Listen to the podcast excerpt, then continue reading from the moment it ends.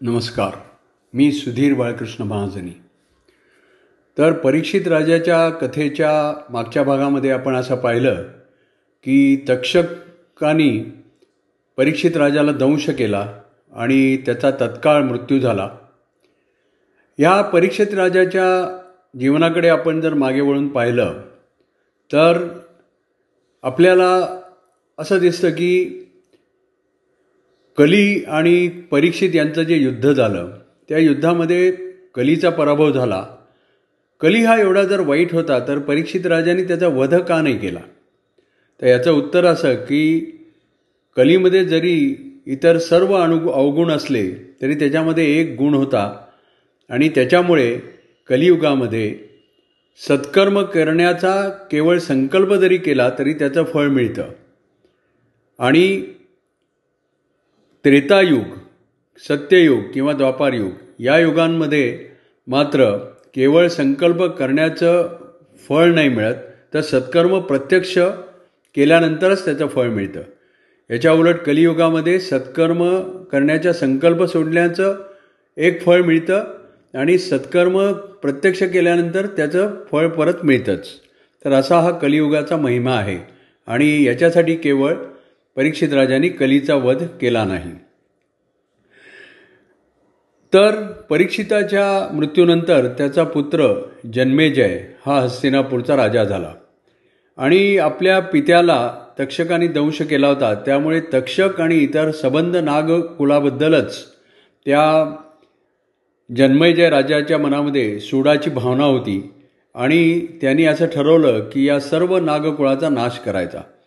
म्हणून त्यांनी एक सर्पस सर्पसत्र आयोजिलं. या सर्पसत्रामध्ये काय असतं की एक असा यज्ञ करतात आणि त्या यज्ञामध्ये जे याज्ञिक असतात किंवा जे ऋत्विज असतात यज्ञ करणारे ते मंत्र म्हणत असतात. आणि त्या मंत्रानंतर ज्या सर्पाचं नाव घेतलं जाईल त्या सर्पाचा सर्पाची आहुती तो सर्प येऊन त्या अग्निकुंडामध्ये पडतो यज्ञकुंडामध्ये पडतो आणि त्याचा त्यावेळेला नाश होतो. तर अशा प्रकारे हे सर्पसत्र सुरू झालं. अनेक सर्प त्याच्यामध्ये येऊन पडू लागले आणि असं वाटायला लागलं की सबंध नागकुळाचा नाश होतो आहे की काय? त्यावेळेला तक्षक हा घाबरून इंद्राच्या सहाय्यामध सहाय्याला जाऊन बसला होता इंद्राकडे राहिला होता. आणि ज्यावेळेला त्याचं नाव घेतलं झालं घेतलं गेलं त्यावेळेला तोही यज्ञकुंडाकडे खेचला जाऊ लागला. त्याच वेळेला असं झालं की आस्तिक नावाचे एक मुनी होते. ते मुनी म्हणजे नागकन्या एक मानसा नावाची तिचे ते पुत्र होते. आणि नागकन्या आणि मनुष्य यांच्यापासून ते जन्माला आले होते. त्यामुळे ते नागवंशाचं प्रतिनिधित्व करू शकत होते. आणि ते त्या ठिकाणी जन्मेजय राजाकडे आले आणि त्याला ते म्हणाले की हे राजन तू हे सर्पसत्र थांबव. कारण सबंध विश्वामध्ये या सर्व ना नागकुळाचा नाश होणं हे काही बरोबर नाही. आणि त्यामुळे तू हे सर्पसत्र आता थांबव. त्यावेळेला जन्मेजय राजाचा रागही तसा बराचसा शांत झाला होता आणि ते त्यांनी आस्तिक मुनींची आज्ञा पाळून ते सर्पसत्र थांबवलं. त्यामुळे तक्षक आणि इतर इतर नाग त्याच्यापासून वाचले. आता याच्यानंतर याच जन्मेजय राजाशी निगडीत अशा दोन कथा नवनाथांच्या संबंधामध्ये आहेत. म्हणजे ज्यावेळेला हे सर्पसत्र चालू होतं त्यावेळेला तक्षकाची कन्या पद्मिनी ही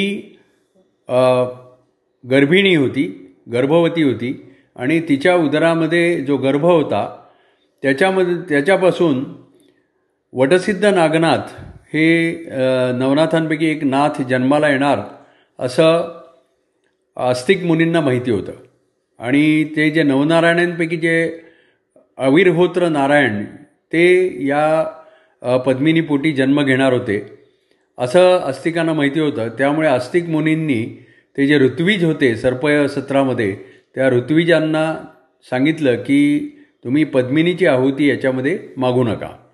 आणि त्याप्रमाणे त्यांनी पद्मिनीची आहुती मागितली नाही आणि त्यामुळे ती पद्मिनी तक्षकाची कन्या वाचली आणि तिच्यापासून पुढे अविरहोत्र नारायण यांनी वटसिद्ध नागनाथ म्हणून जन्म घेतला.